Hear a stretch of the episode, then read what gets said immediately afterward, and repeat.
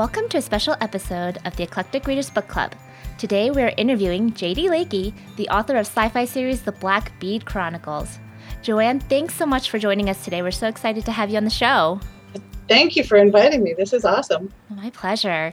So, before we uh, go into the actual book of The Black Bead, um, tell us a little bit about yourself.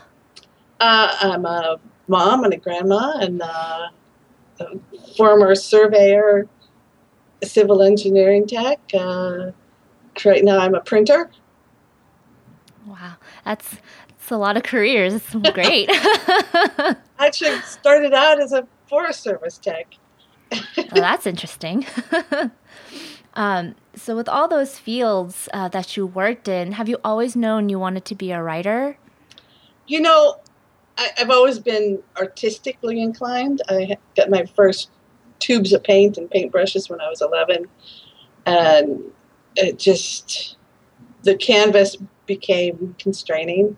So I moved moved the, the storytelling into um, uh, the printed word instead of pictures. So I, I paint pictures with my words now. Oh, that's interesting. So you find that words are just gives you a more open way of expressing yourself? Yeah. yeah um, just, you know, I have, uh, I'm a sci-fi geek from the beginning and, and it, it's easy to draw the pictures, but it's so much more fun to t- tell you the story behind the pictures. Mm, that's interesting. Um, so you said you're huge into sci-fi. Who are some of your favorite authors or books? You know, I started out being uh, an Isaac Asimov fiend. Yeah, I read ah. read everything he, he wrote. Um, I have, you know, Heinlein and and Herbert, and you know, you know, anything I could get my hands on. But then I gradually uh, gravitated towards female authors hmm. back in my twenties. okay, would so, it be like Anne McCaffrey type? Yeah, I've, okay. I've, i think I've read most of hers. Right now, my favorite author, and she will be till the day I die, probably is C.J. Cherryh, oh, because okay. she writes so much like how I think. So you know, when when I want to relax my brain, I go pick up one of her books. Okay, so she's uh, an author you find inspiration from that you pull inspiration. Yeah, because she she has the ability to write both male and female parts without you know being too sexist in, in either respect. Right. That is sometimes hard to do. Is it is. It when is. you're the opposite sex of writing for that. Yeah. All you have to do is turn on, the television and find somebody, some guy who's, just, you know, written a female character that is oh. so bloody awful. Very true. and it's infuriating. Oh, it is. yep. All right. Um, do you have any writing rituals uh, besides going to your favorite authors? Um, I, you know, this is weird. I'm sorry. no, go ahead. watch really bad, bad videos of stuff, TV and movies, and and and the the portrayal of women and the dialogue of women and the bad dialogue of anything. Just it, I turn it off and go, okay, I can do this better. so we won't mention those shows. oh, that's really interesting. That's kind of you know how people's you know when they grow up, it's like I okay, I know not what to be like. Yes. I'm going to go the opposite direction. Well, you know, when I was a kid, that's what I did. I would, you know, I would get sent to bed because, you know, you're eight and you got to go to bed. So in my head, I'm laying in bed going, you know, I just watched a show and I hated the ending. So I would rewrite everything in my head. Mm. That just, you know, that carried over to when I started writing. Well, that's kind of a cool way to, to write, and don't hear that very often. No. it's very interesting. um, so, what other books have you written outside of the Black Bead Chronicles? You know, I'm I'm a short story writer by training, by inclination. I've got a website that's got like 300 short stories on it. Oh wow! So it's the Black Bead is is a short story that's sort of been hanging in my head for 20 years, and I kept rewriting it and rewriting it. And finally, I it, it got to be a book, and I went, okay, fine, let's let's publish it, run it up the flagpole, and see who salutes, so to speak. Oh, that's great. So it's kind of a work of love with the series. It totally is. Yeah, that's It's great. it's you know the world building. You know, it started out, you know, with a simple scene of a, a psychic liz- lizard and a girl, and you know, from there it was like, okay, what? Why is why? Mhm. You know, you keep asking why, and you keep writing and building this world to explain everything. Right. So let's delve into Black Bead a little bit because that's one of the things when I read this book was why and how. there were so many questions. It was very fascinating to read. but at the end, there's all these questions in my head. It's like, okay, I need to know a little bit more here. That's good because there's five books, maybe six. Wow. Okay. All of the th- all the questions you have asked get resolved by book five. Okay. That's good to know. um, Something to look forward to. Yes, yes. Um, so let's um, get a little bit deeper here. Uh, there's a society is very interesting in Black Bead, um, where women have psychic abilities and are the main leaders in society. Um, what was your inspiration or reasoning for that? You know, um, I'm psychic myself on a certain level, and, and it, it always fascinated me who is psychic and where that psychic ability comes. And then I went, okay, I built this world and, and the history of why these people are where they are. And it turned, I mean, the women became the the interface.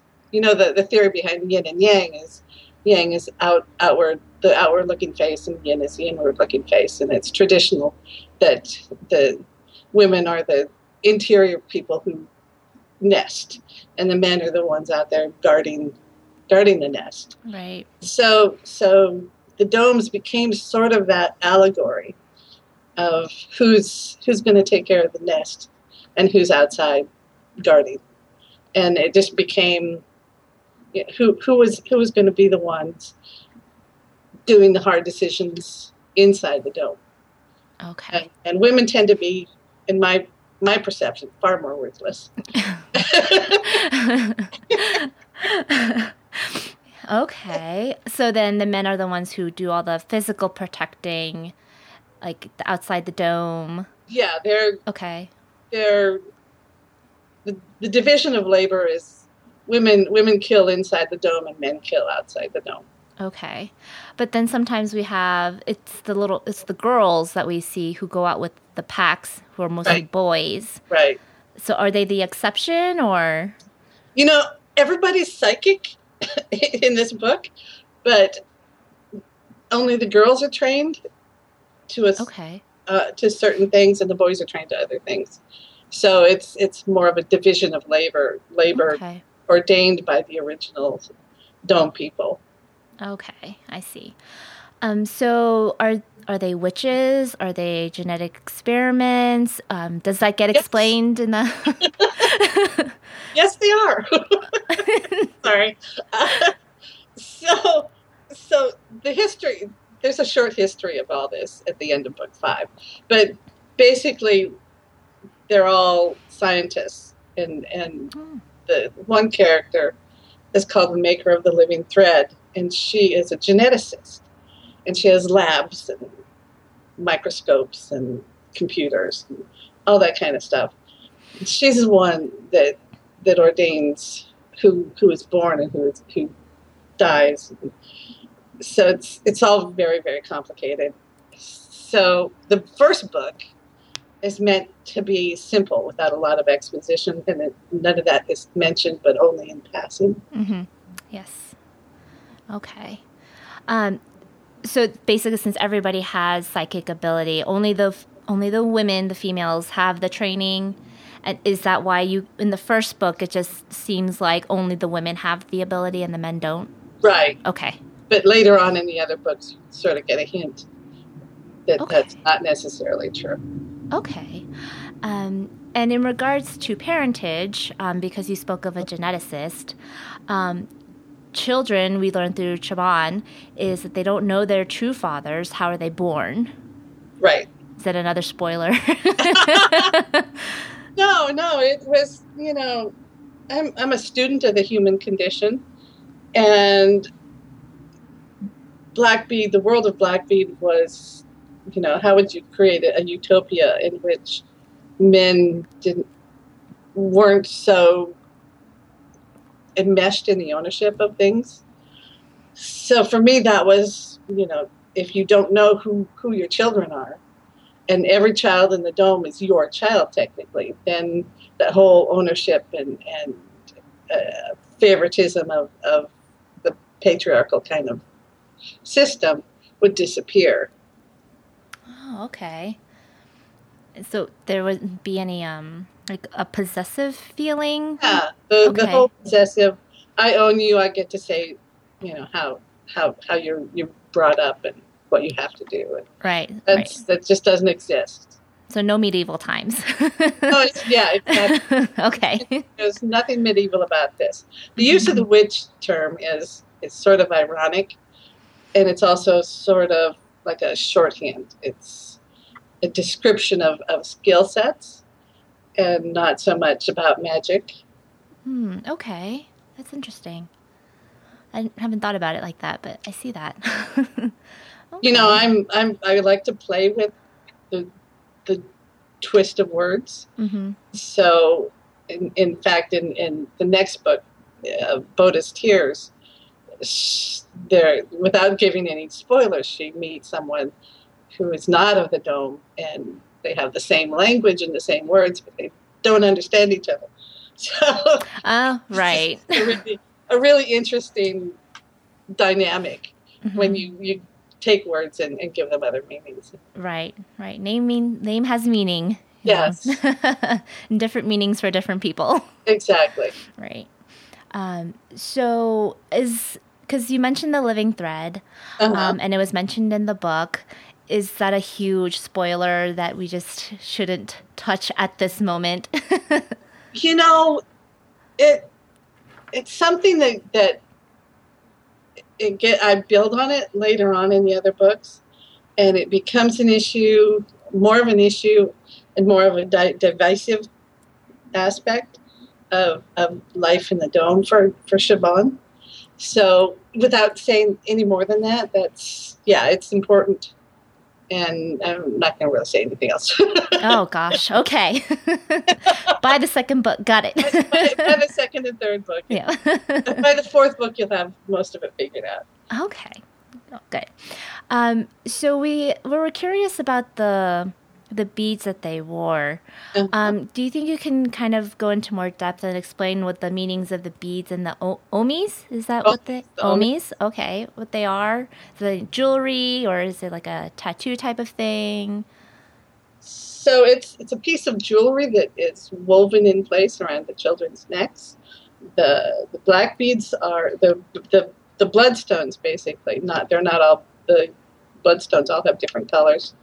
Um, the way they're made, the older the, and bigger the stones are, the darker they get, and the more power they have. So, so she has a black bead around her neck, just because, just because. well, you say that, and, and reasons.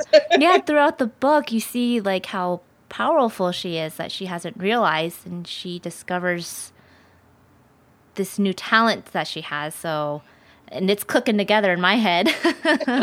well, the, the ongoing theme of all the books is is if you have an ability and you haven't learned how to use it yet, would you know the limits? Mm.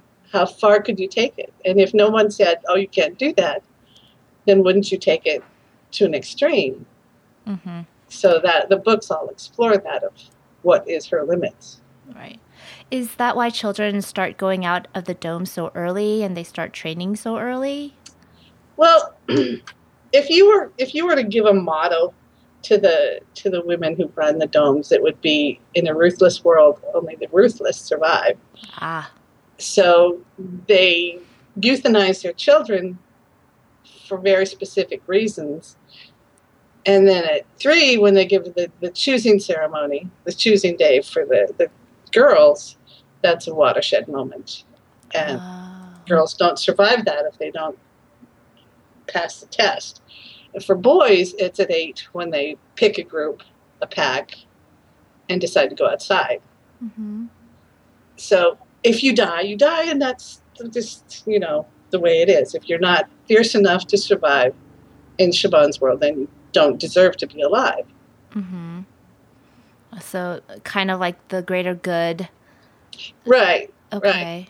Sort of like you know Sparta, where they you know, Right. That's Sure, kind of what I was thinking too. the the pit. that it, it's only hinted at in, in Black Bead, the first book, but it is a warrior cult that she lives in, okay. un, sort of samurai-ish or Sparta-like, that kind of thing. Right. Well, when they mentioned they were gathering weapons, I was like, "You're really young to have a weapon that's pointy." They've been trained. They've they've been trained to hmm already. So Right. training training begins early, and and it it's very serious. It's a very serious thing, So boys and girls. boys and Okay. because everybody has to go outside Mm-hmm. and face the big bad world and survive it. Mm-hmm. Um, that made me think of Chaban specifically. Was she too young to train? It sounded like she didn't really get much training because she mentioned she was observing what the older kids were doing. She's she's six and she's Right. underage. Okay. So by by the time she's eight, she'll have started the the full on training. But she was kind of teaching herself basically. then. Yeah, she Okay. she's she knows she's got to catch up, and Mhm. she she wants she knows what she wants. Hmm so she's learning. She's teaching herself by obser- observing. Right. And why did you decide to make Chaban so young if the the start age, age is eight? Um, you know, it's I could. I, there's a couple of reasons. You know, uh, my my granddaughter at the time was six, and I sort of started writing a book that I thought she would like to read, and it turned into something else. Else, of course, but but but yeah, it, it helped to underscore the fact that in the domes and outside the domes, it was important that people be tough and that people learn early that you you need to embrace all your skills and use them to the max. And because she's special, because she's a hint about it in book one, that she has been specifically made for a specific reason, and that you know it's an unnatural state that she's in, that she should be dead Mhm. by by dome law, and she's not. So that's that makes her, you know, have to try harder, Mm, I see. That go beyond what people expect of her. that reminds me of um, Ender's Game. A lot like it, yes. Uh, Ender kills somebody at the age of six, yep. and and and Orson Scott Card is puts you in his head while he does it, Yeah. and it seems logical and reasonable, and that's sort of what I was trying to do with with Chaban. Okay. It's you only see and feel what she sees and feels, and you only learn what she learns. So your learning experience is her learning experience. Mm-hmm. Okay.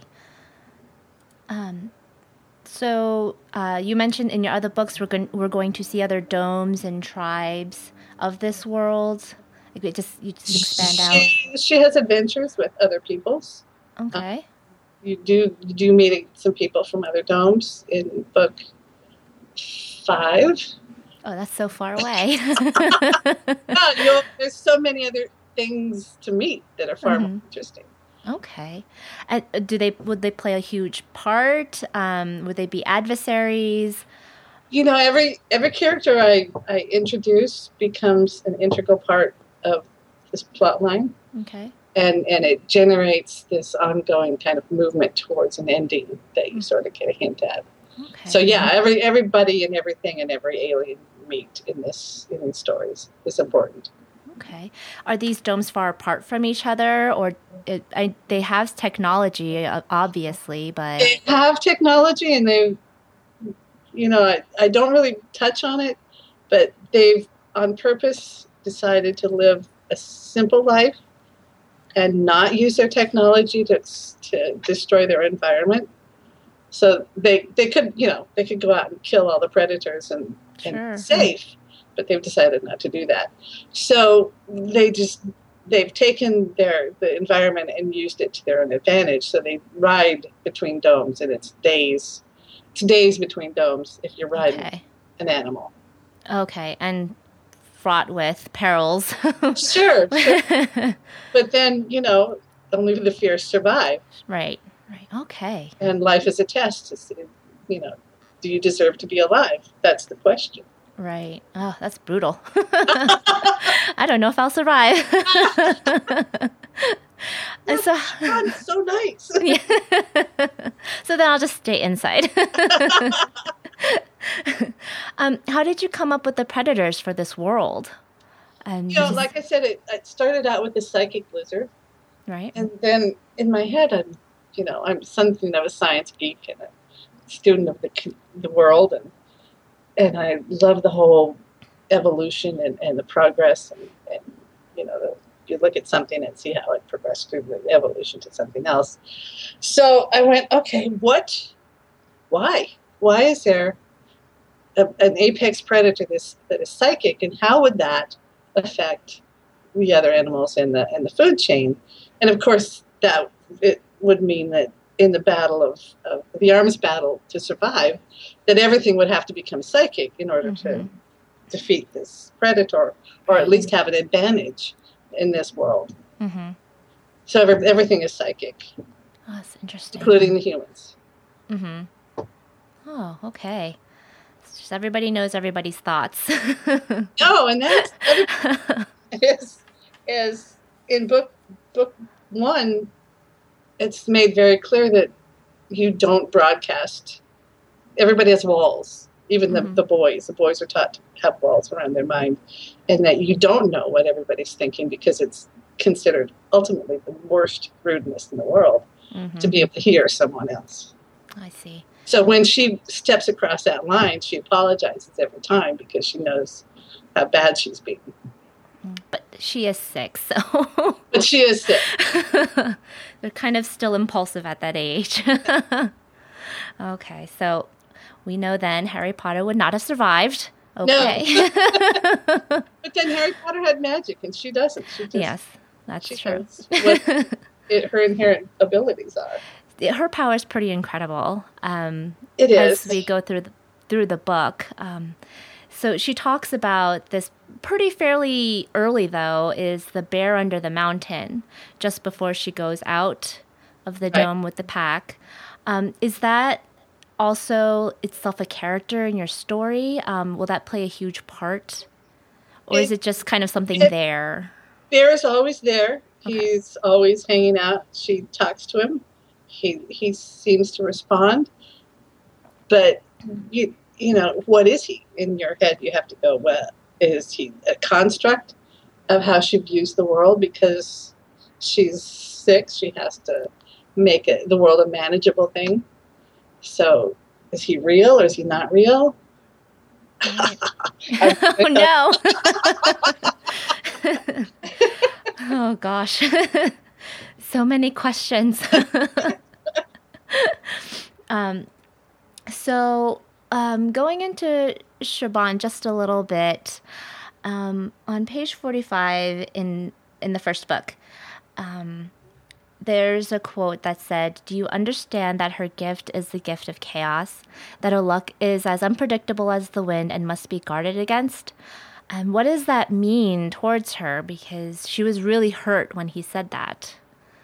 She was hurt because he was being mean. Mm-hmm. And she didn't appreciate it. But yes, her luck it's true. I mean, she she doesn't know the nature of her gift yet, and for him to tell her that is was you know she wasn't expecting it. But yeah, her her luck is everybody has a luck. All, all the she wears a black bead because her luck didn't wasn't good when she did her choosing day. So it's all about the luck and how, how other people perceive her as being good luck or bad luck.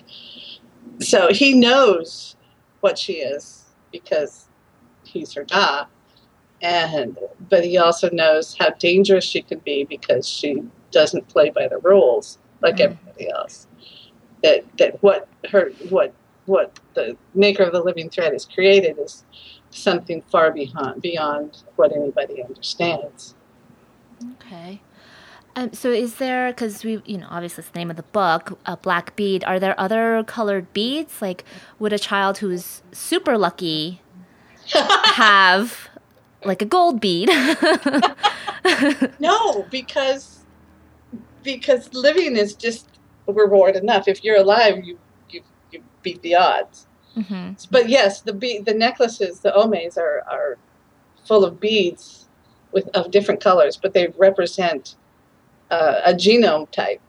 They're they're oh uh, they're a shorthand way of people. If you meet a stranger from another dome and you look at their their ome, you know exactly who they are genetically, and everybody's trained to to read the beads. oh because I know you mentioned it a little bit and I was like oh this is to identify who they are Right. um, but I had no idea it was based on genome Yeah. That's that's that fascinating you get that book two. right. So then the others in other domes, would they just have completely different bees because they're of a different genome or They're like- um, well because because the boys are traded or fostered out at the age of Mhm. seven. That if you're born in a dome and you're a boy, you are shipped out at seven to other domes. Mhm. So it's it's a way of when you're choosing husbands or, or fathers to the children of, of knowing who is suitable and who is not. Because of their, their the, the small genome group they're a small population and the, the risk of, of bad breeding because of you know sister meeting uh, sister. sure, sure. becomes an issue right. Okay. Wow. So the the entire population in this world is not very large, would you say? in the domes In the okay. there's yeah there's other parts of the world Uh-huh. but each dome the, the population isn't very big. no they on purpose keep their populations down so they can Okay. themselves in the in the environment they live in Right. It would be easily sustainable. right Okay. That's fascinating. Okay. um, so, other than the Black Bead Chronicles, um, unfortunately, Black Bead is the only book I've read so far. What other books are currently out that you've written? um Bodus Tears is out uh, Spider Wars is out uh, Trade Fair will be coming out soon Mhm. uh, Dunaukin probably next year Okay. because I'm still writing it Okay. And you said five or six. Is it because you're not sure how six is gonna? You know, I started out going, I am so done with this, I'm going to write the end. Book five didn't want to cooperate. hmm So I went, okay, fine. There's going to be maybe a book six. Or I'm going to just leave it open ended and make you guess. Oh no. it's it's okay, I guess. You gotta, Okay. you gotta make them want more. That's the rule. I, I'm okay with an open-ended book now and then. like I'm okay with that. Sometimes it's frustrating, but I'm okay with it. Just leave Black more. Bead- Black you could read it and it would be done. Mm-hmm. It could be done. It, it's okay. But, you know, It does stand alone, but it the, does. the questions is it's just driving me crazy. it's like I kind of want to know more now, especially since now I'm understanding like there's like genetics plays a huge part in this, and Oh, yeah. so now, The now- original book covers had a, a, DNA spiral on them, but Oh, that would have made more sense to me. well, that would have given way too much. I guess. oh, true. it's like I get it. okay. Um. So one thing I did notice was Black Bead was fairly short, especially since it's only one specific adventure for Chaban and her pack. Um, and the others, um, like you said, Bautas Tears and Spider Wars are pretty long. pretty, pretty long. yeah. Um, Was that on purpose? Yes. Okay. You want me to tell you why? yes, please. so Black Bead is is like a, a baseline. It's like shh, it doesn't have a lot of exposition. It's just a story, and it introduces the, the main characters of, of the pack. And you, it ends with the adventure done, and everybody's happy, and and the promise that more adventures will come. And it's short and sweet and small, so that you remember it, because what happens in the next books, and she's going to grieve the days when she was young and innocent and and not so encumbered by what the world wants to give her. So I wanted you to to grieve with her that you know she had lost something. So we follow Chaban basically throughout life. So far, she's eleven in book five. Okay, that's still a good chunk of her life. still, still, still a good chunk. She's uh-huh. still learning, learning how to manage her gifts. Okay. And she still doesn't know the limit of what her gifts might be. Mm-hmm. Um, now, does she discover things of how the whole dome society works? Like, does she discover something nefarious, or is it just something that we just learn as her story progresses because she knows more? As she interacts with her, the her parents, her the parents is a strange word. The coven and her, their husbands is is a marriage. Mm-hmm. Ten individuals in this group, and they're all married to each other, and they all have sex. And, you know, it's okay. bisexual or asexual or whatever. Huh. I, there's no definitions and no labels. You just have to, in your head, think whatever you want to think. I, I leave that kind of unspoken. So, yeah, what was the question? Does she? Is it something like is so? the history and the background of the domes and the society is that hidden that she discovers or is that something she just learns as she gets older and we learn with her she, she, meets meets other people inside the dome and outside the dome who tell her things okay and she learns things that she didn't realize were true about herself and about the domes and about the planet she's on and the world the universe that she lives in mm-hmm. okay so we have five or six books in the series. five that I know about. mm-hmm. um, so, can I safely say it just gets a little more intense as the series goes on? How much? What do we expect of Chaban since we're following her story? She she um, learns why her mother's plural have created her and what her purpose is, and and it like any young girl, she hates them for it. and so there's this whole dynamic of, of rebellion and acceptance, and she, eventually she decides, you know, if if if my parents are as ruthless as they think they are, then I'll be doubly ruthless and take my destiny in my own hands. Oh, okay. So uh, it becomes a little more coming of age. Yeah, it, more coming of age, more okay. uh, more of a, a, perverse kind of, you know, so, sort of a suicidal kind of leap off the ends of the earth kind of thing. Mm-hmm. wow, so there's just a lot to look forward to. A lot to look forward to. She she runs the whole gamut of emotions. And mm-hmm. Eventually, comes to some sort of acceptance towards, but that's like way off in, in book five. Okay, all right. So now we know we gotta you know, get on it. Although maybe you'll t- hold off just a little bit, so like when you release the books, I don't have to wait as long. so, oh, everybody so, says that. I'll finish it and I'll just get all of them together. Uh, yeah, ah. exactly. or just just like a slow burn. we'll make it a slow, even burn. well, if you like book one, you're gonna like the rest of them. Okay. That's great. Um, well, thank you so much for this interview. You just brought a lot of depth to Black Bead and to the rest of the series that, like, it just blew my mind.